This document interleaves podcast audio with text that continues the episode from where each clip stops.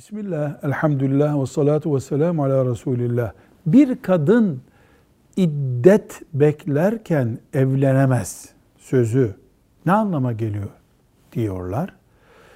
İddet ne demektir? Onu bilmemiz lazım. İddet bir erkekle kadın arasındaki nikah bittikten sonraki süreçtir. Bu boşamayla olabilir, ölümle olabilir.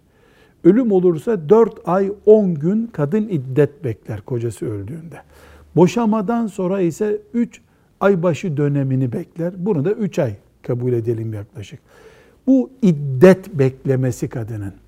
Değil başkasıyla evlenmek, bu dönem içinde evlilik görüşmesi yapması bile caiz değildir.